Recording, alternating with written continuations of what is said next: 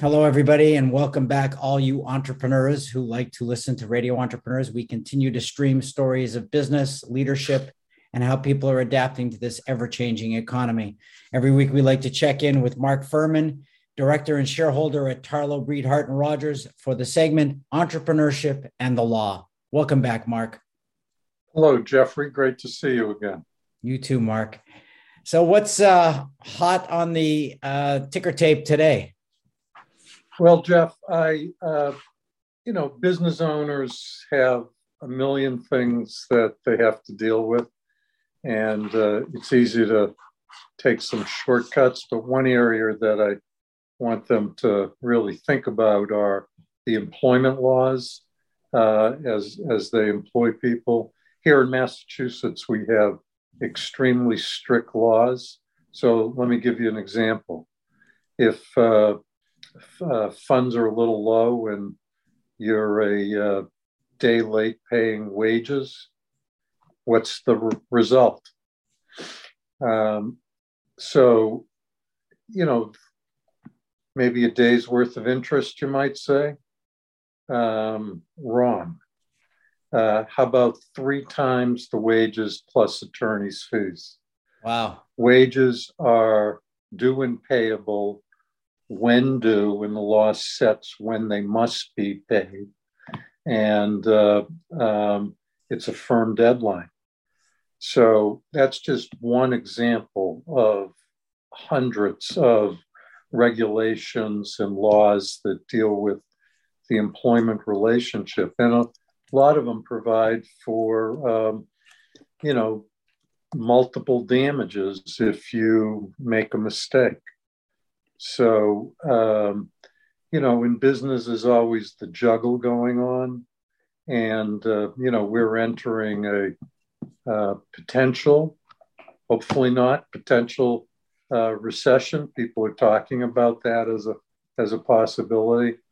And uh, there's usually a relationship between a re- recession, decreased profits, decreased revenues, and uh, it poses special challenges. But don't assume you can just, you know, don't play pay your employees today. You'll pay them next week or or the week or the week after.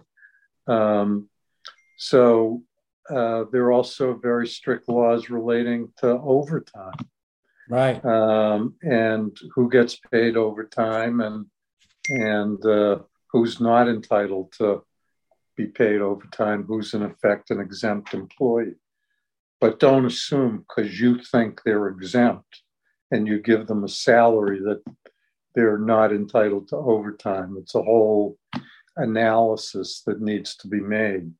And once again, if you're not paying overtime, you're not paying wages, overtime or wages.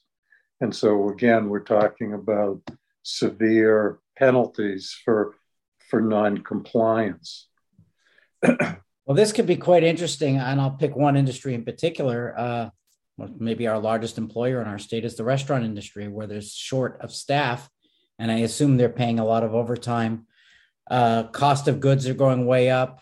I don't know if traffic is what it once was.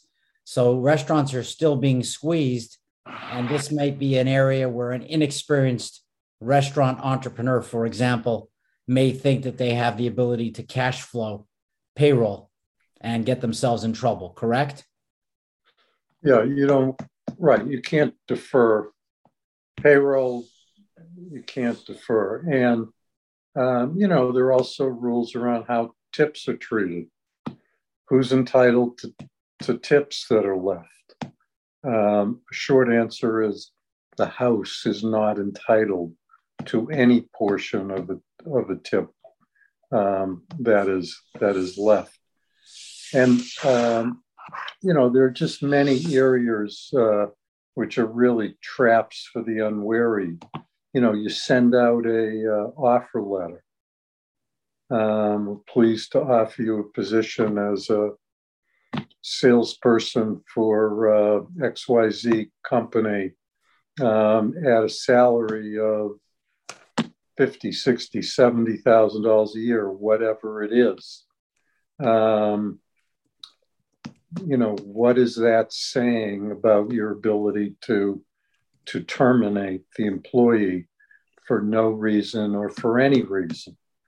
Um, in general, um, you know, you want to make sure that um, your offer letters make clear that uh, employees are employees at will, that they can leave for no reason or any reason, and the company can terminate the employee for no reason or for any reason. Um, that doesn't mean that the company necessarily can, even if it says that, because there's a whole body of laws that limit uh, employer conduct. You can't terminate for retaliation for bringing up something protected. You can't you can't engage in uh, sex discrimination, race discrimination, many other types of discrimination.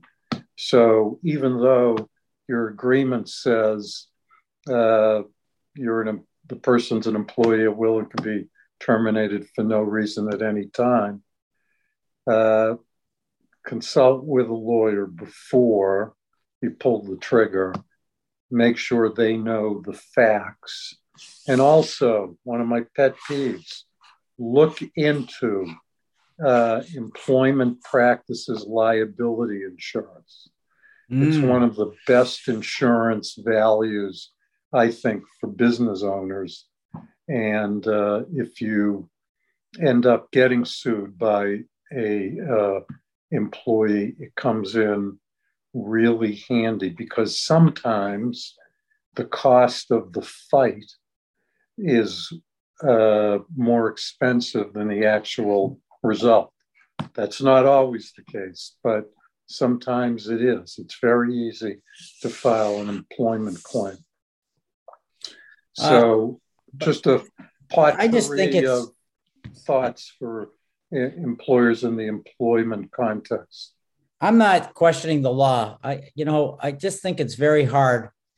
You know, everybody has a bias for different things that we learn about. And, you know, uh, it's very hard to prove, I think, discrimination unless you have some blatant, you know, witnessed effect. I mean, it just seems to me to be very hard because I see bias all the time bias around work habits about you, you, say you say all the things you listed but gender differences gender expectations uh, people not understanding when people you know have families uh, you know, it's just it's very hard to put your finger on that. Wouldn't you agree with that? I mean, you really have to have a lot of evidence. Well, um, if there's nothing in electronic writing, um, or you know, I, I've seen people write things on reports that were um, almost per se discriminatory. Um, I've had those cases, but people say in texts and emails things that they would never put in a letter. It's just, you know, nobody, people, it, it can be rapid fire. And when people are angry, they may text or email something that they regret. So that tends to be where the action is in these cases is the electronic uh, discovery, and uh, there is a duty to preserve all that. And uh, and so sometimes things come out. In the absence of that, though, um, the law, uh, you know, there's this very uh, complicated legal standard that's been adopted that uh, maybe we can talk about next week for how discrimination cases get um, litigated, who has the burden of proof, and how it shifts back and forth. And because these are, uh, there certainly has been an explosion of employment claims over the last few decades. It's it's an area that um, companies need to, you know, be mindful of um, and more cautious about. And I think uh, entities that have, uh, you know, been sued, you know, get it. But when you haven't been sued, I think it's hard for business owners sometimes to realize how many, how much of a problem these cases can be. Because in the discrimination area, for example, there it is possible to recover not only economic damages, but uh, emotional distress damages. So somebody could view that as a bit of a lottery ticket. Um, and there have been some um, large uh, emotional distress awards in employment discrimination cases. So I think you need to take you need to take the uh, employment area as a serious area with a great deal of risk. These are these your employees are, you know, they're the heart and soul of your business, but um, it is a trap for the unwary legally, and uh, the the playing field is designed to protect employee rights. Um, the legislature hasn't written these statutes to protect employer rights. I understand. So that. be mindful of that. Uh, we've been speaking with Mark Furman, director, shareholder at Tarlow Breed Hart and Rodgers. This is our segment, Entrepreneurship and the Law. Uh, clearly, entrepreneurs have to understand uh, the parameters of how they need to operate so that they can be successful and not go afoul of the law. So, if someone wants to understand that better, Mark, how would they find you? Um, best way to reach me is by email m furman f u r m a n at tbhr-law.com. Great. I want to thank you for being on the show today, and we'll see you again next week, Mark, on entrepreneurship and the law.